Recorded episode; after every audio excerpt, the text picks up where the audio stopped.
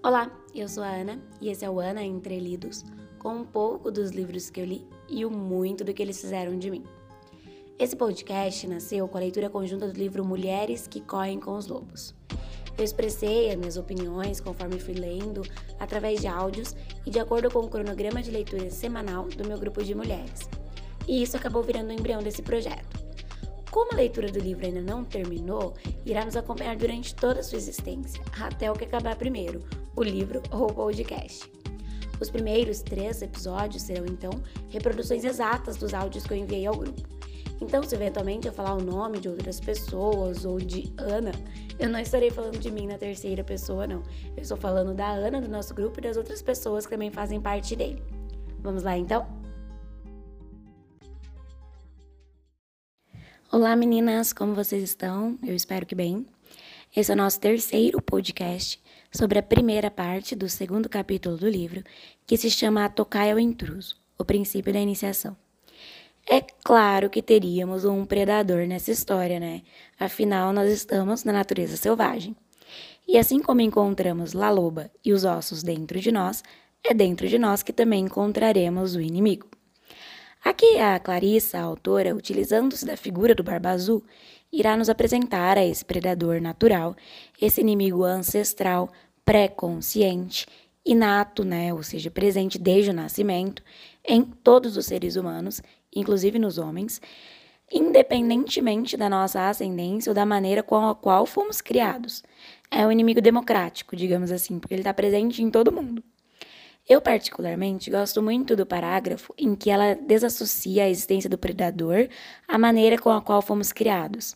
Quando ela diz assim, abre aspas, embora a causa de grande parte do sofrimento humano possa ser atribuída a uma criação negligente, existe também dentro da psique um aspecto contra naturum inato, uma força voltada contra a natureza. Trata-se de um antagonista debochado e assassino que nasce dentro de nós e mesmo com a criação parental mais cuidadosa, sua única função é de tentar transformar todas as encruzilhadas em ruas sem saída. Fecha aspas. Então, mamães, que eu acho que são seres assim mais desesperados em tentar fazer de tudo para impedir que esse predador nasça e cresça em nosso, com nossos filhos, acho que não é tão possível assim, né? Ele, ele vai existir. Uh, a Clarissa vai então né, nos contar o mito na versão que ela mais gosta, que é uma fusão da francesa com a eslava, e que começa com alguém que conhecia alguém, que conhecia alguém, que foi testemunha da derrocada do Barba Azul. O Barba Azul é esse homem gigantesco, garboso, mágico, fracassado, com uma quedinha assim pelas mulheres, mas com uma barba muito esquisita, uma barba de um azul índigo, que assustava as mulheres, né? Justamente por isso é meio estranho. Ah, quando eu fui procurar qual era o azul índigo, para imaginar certinho, que eu, que eu sou dessas, né? E é o anil. A primeira informação que o Google me deu, eu vou repassar agora para quem tem uma curiosidade ou uma afinidade com a cultura hindu, yogi, né? De que o azul índigo é a cor do sexto chakra, o chakra frontal do eu vejo, o chakra da intuição. O que eu quero dizer com isso? Nada eu passo a título de curiosidade, para enriquecer a interpretação de quem entenda alguma coisa com relação a isso, né? Que uma das coisas que a Ana passou no grupo é como a autora deixa as histórias abertas, as nossas interpretações, de acordo com as nossas bagagens emocionais, né? Com, com as nossas crenças. Bom, mas enfim, voltando ao nosso mito. Tava lá o Barba Azul cortejando três irmãs e para convencê-las da sua cordialidade, porque elas tinham medo dele até então, né? Ele levou junto com a sua mãe para um passeio na floresta, um piquenique. Ele chega para buscá-las com cavalos enfeitados, com sinos e fitas cor de carmim, e todos têm lá um dia bem agradável. As irmãs mais velhas, a princípio, curtem o passeio. Ah, que legal. Mas logo em seguida elas voltam com as suas suspeitas, com seus temores. Já a mais nova, não. Ela começa a achar que ele é uma figura distinta e que a sua barba nem é tão azul assim. Então, quando o Barba Azul pede a sua mão em casamento, ela vai aceitar. Aí eles se casam, vão morar num castelo lá no bosque. E um dia o Barba Azul viaja, mas antes de viajar, ele deixa as chaves do, dos aposentos do castelo para ela e faz assim: ó, você pode abrir todos, você pode fazer o que você quiser, pode convidar a sua família, pode fazer tudo, só não pode usar essa chavinha aqui, ó. Isso me lembrou na hora muito Adão e Eva no paraíso, né? Tipo, vocês podem fazer qualquer coisa, menos comer essa maçãzinha aqui, maçã do conhecimento do pecado. Mas, pois bem, um dia de visita das irmãs, elas ficam muito curiosas com aquilo e instigam que se procure o que é que aquela chavinha vai abrir, até que elas acabam achando e abrindo o quarto, que é todo diferente de tudo que elas tinham visto e aberto até então. Antes era tudo muito maravilhoso, mas aquele quarto não. É cheio de crânios empilhados, poças de sangue. Então elas fecham, ficam desesperadas, assustadas. E a esposa vê, percebe que a chave ficou manchada de sangue.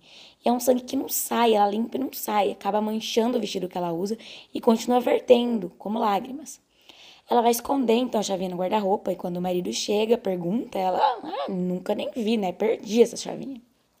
Ele já desconfiado, abre o guarda-roupa e vê todos os vestidos dela manchados de sangue. Então aqui o seu destino é selado, como de todas as outras encontradas naquele quartinho tenebroso.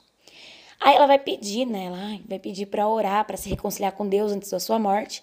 Assim ela ganha uns 15 minutinhos sozinha no quarto. Em vez de orar, ela vai gritar a ajuda das suas irmãs pela janela, perguntando se ela já vem os irmãos chegando. E os irmãos realmente chegam. Ela fica lá enrolando até que os irmãos chegam e matam o Barba Azul, antes que ele consiga capturá-la lá no quarto dela. Enquanto eu li essa história, eu fiquei, cara, eu nunca ouvi falar de Barba Azul, mas eu já li essa história antes. E eu tava certa. Eu li num livro da Angela Carter que chama Câmara Sangrenta, é um livro de contos. A Angela Carter, ela foi uma autora inglesa que nasceu em 1940 e ela era um tanto à frente do seu tempo. Ela vai divorciar nos anos 70, não estava nem aí, divorcia, vai morar no Japão. E ela escreveu umas coisas de sexualidade feminina, do Marquês Sade. Ela tinha embates até mesmo com figuras feministas da época. Ela era um tanto polêmica, assim. E ela escreveu alguns contos, né? Ela não gosta, não gostava, na verdade, já morreu, que que a gente fala que são versões de contos de fada. Mas, assim, na minha concepção é isso que eles são. São versões de contos de fada, em que ela coloca as personagens, as mulheres, geralmente, em umas posições mais ativas, como uma bela igualmente assustadora como a fera. Uma chapeuzinho vermelho tão esperta quanto o lobo, né? E um desses contos é o do Barba Azul, que vai ter o nome do livro, A Câmara Sangrenta. E ele tem umas 33 páginas. Eu lembro que quando eu li esse livro, é, de contos, eu achei ele muito chato. Eu fiquei, gente, tô entendendo nada. O que essa mulher tá fazendo? Esses contos nada a ver, contando de uma maneira nada a ver. E eu reli A Câmara Sangrenta agora, depois de ler esse capítulo do nosso livro. E eu já quero reler todos os outros contos dela. Inclusive, tem muitos contos com lobos. Assim, nesse livro da Câmara Sangrenta tem três. Eu acho que eu não tinha conhecimento, né? Não tinha maturidade suficiente para eles ainda. Mas bom, a história da Ângela é um pouquinho diferente do conto que a Clarissa nos traz. Mas eles têm, assim, ele tem as essências do conto que a Clarissa usa na sua interpretação. E eu vou mostrando um pouquinho dele conforme a gente discute, porque eu acho legal a gente ver também por esse conto que ele é narrado em primeira pessoa pela jovem menina que foi tomada esposa de um marquês lá Barba Azul. Você já tinha ouvido esse conto, assim, uma versão dele? Eu acho que no Brasil ele não é muito comum, né? Acho que ele é mais comum em outras nacionalidades. Talvez o pessoal aqui com, com os avós de outras descendências assim já tenham escutado. Mas enfim, após a narrativa do conto, a Clarice ela vai apresentar a sua interpretação, começando pelo próprio Barba Azul, que representa o predador natural da nossa psique, comparando a descrição dele, de mágico fracassado, aos arquétipos da feitiçaria fracassada, da força espiritual fracassada. Então, para isso, ela utiliza, -se, utiliza de muitos mitos, como muitos exemplos de mitos, como de Ícaro, que queria voar, e ele foi com suas asas de cera muito próximos ao sol e acabou tendo as asas derretidas, ou Lúcifer, né, que é um anjo caído. São o que? São seres, forças, que quiseram superar o insuperável. Elas desrespeitaram a ordem da vida e da morte, do inefável. Inefável é uma força, essa força indescritível que a gente não consegue nomear, não consegue definir, descrever. E com isso, esses seres foram castigados, condenados, se não à morte, a um exílio solitário, longe de todos e da salvação. E para a autora é justamente essa solidão, essa escuridão que desperta o desejo assassino do predador, que irá desbocar numa perseguição pela luz dos outros, seja para sugá-las para si na tentativa de ter a luz, ou para que ninguém mais as tenha, a tenha. Se eu não tenho, ninguém mais vai ter, né? E depois de apresentar esse predador com esse desejo, esse instinto assassino, ela analisa a presa. A presa é a mulher ingênua. Eu digo mulher aqui por causa do livro, tá? Lembrando que a Clarissa nos informa que o predador natural existe na psique masculina também, podendo se apresentar de modo semelhante ou não. E mulher ingênua não só no sentido de mulher jovem, como a própria autora vai nos mostrar, abre aspas. Também se aplica à mulher mais velha, que ainda não aprendeu perfeitamente a reconhecer o predador inato.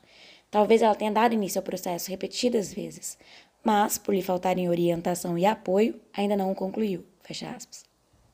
Mais adiante ainda ela vai falar, abre aspas, independentemente de serem jovens e terem acabado de saber da existência do predador, ou de terem sido acossadas e acuadas por ele décadas a fio. Fecha aspas. Mas a gente hoje, né, que já não é tão jovem assim, sabe que o jovem, ele é um ser que se acha invencível. Ele dificilmente se enxerga como presa. Ele não tem esse senso de alarme desenvolvido. É diferente do que acontece na natureza, como a própria Clarissa diz, né? Quando os lobinhos filhotes saem atrás da mamãe loba, ela os assusta para que eles voltem, para que eles saibam que ali tem perigo, que eles podem ser devorados. Nós não temos isso. No conto da Angela Carter, a esposa é uma jovem pianista de 17 anos e ela mesma fala que ela não conhecia nada do mundo. E olha que interessante esse trecho no conto dela, gente. Depois que ela casa, né, ela tá, casou lá com o Marquês, ela tá olhando a biblioteca do marido, lendo alguns títulos, ela pensa assim, abre aspas, li um título ou dois, A Iniciação, A Chave dos Mistérios, O Segredo da Caixa de Pandora e bocejei.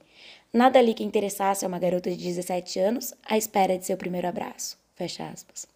Então veja só, essa ingenuidade, ela não só permite que a gente ignore a existência do predador, como a gente seja mais facilmente seduzida por ele, né? É, a gente se deixa seduzir pelos prazeres do ego.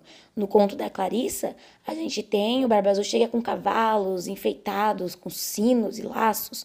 No da Angela Carter, ela ganha muita coisa também. E ela tá ingênua, ela quer o primeiro abraço, sabe? Isso tudo facilita o casamento da mulher com o seu predador. E muitas vezes, né, é, esse casamento ele é literal. A gente tem, conhece mulheres que se casaram com verdadeiros barba azul, né? Aqui, eu acho que entra uma diferença entre homem e mulher.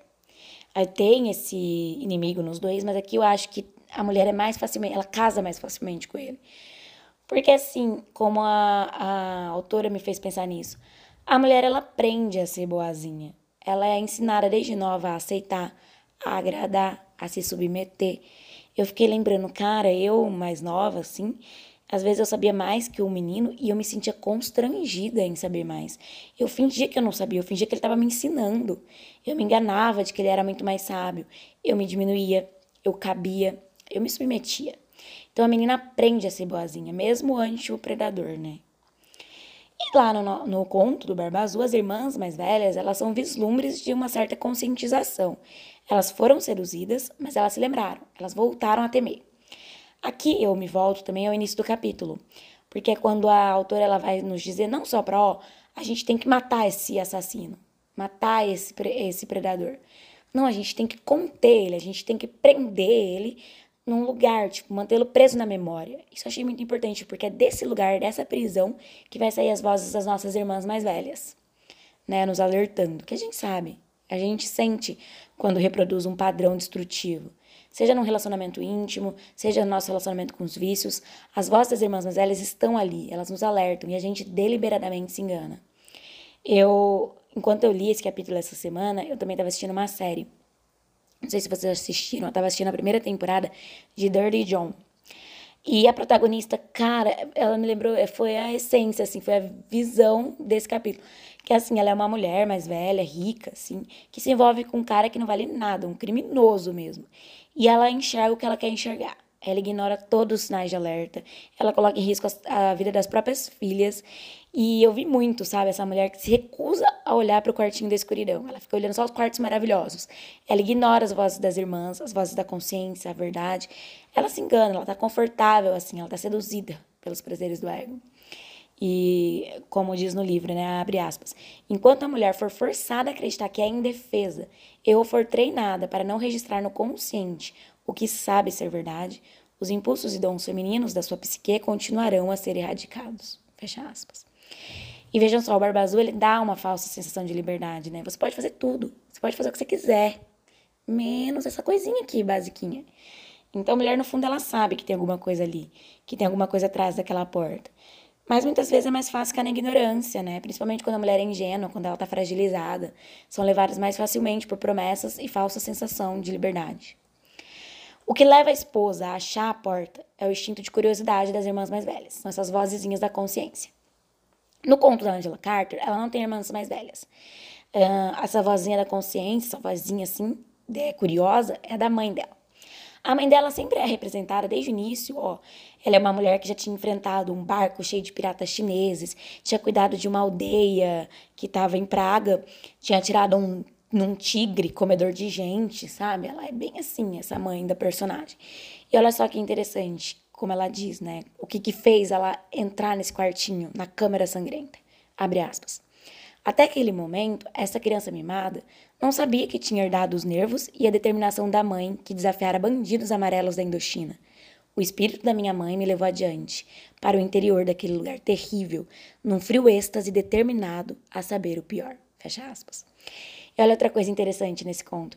À medida que ela faz isso, que ela vai é, iluminando a câmera sangrenta, ela vai perdendo a ingenuidade. A ingenuidade que fez o Marquês farejá-la como uma presa, que é o que fez também o Barba Azul ver que a irmã mais nova era uma presa. Ó, abre aspas. A cada vez que eu riscava um fósforo para iluminar aquelas velas, parecia que uma parte daquela inocência que ele cobiçara em mim se desprendia. Fecha aspas. E aqui já no livro, né, no nosso livro, eu achei interessantíssimo quando a Clarissa nos demonstra como foi tolhida essa natureza curiosa da mulher. A mulher curiosa é mal vista. É uma mulher, é fofoqueira, é abelhuda, né? O homem, ele é indagador, ele é investigativo.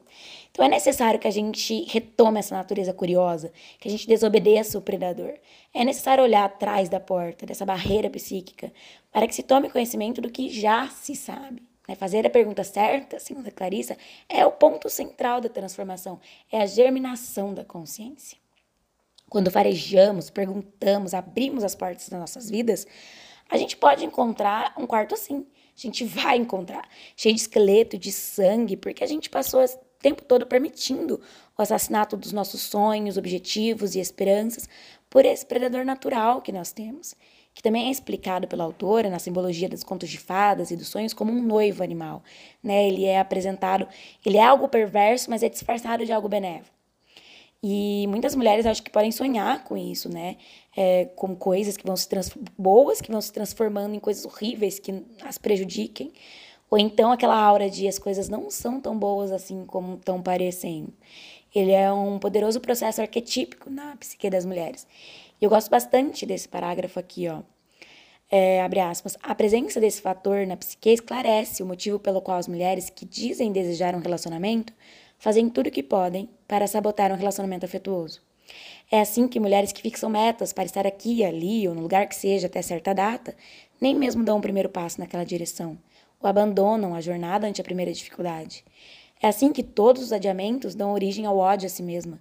Todos os sentimentos de vergonha são reprimidos e colocados de lado para se exacerbarem. Todos os recomeços tão necessários e todos os finais já muito atrasados não se realizam. Fecha aspas. É por isso que a Ana Paula não publica logo esse podcast esperando o momento ideal. Tá Mas enfim, antes, quando eu ouvia Barba Azul, né, por causa desse livro, eu achava que era necessariamente um parceiro abusivo que a gente tivesse na vida. Hoje eu vejo que é pior ainda do que eu imaginava, porque é aquele que tá morando ali dentro da gente, a nossa autossabotagem, né? Que é tão prejudicial e tão fácil de cair nela.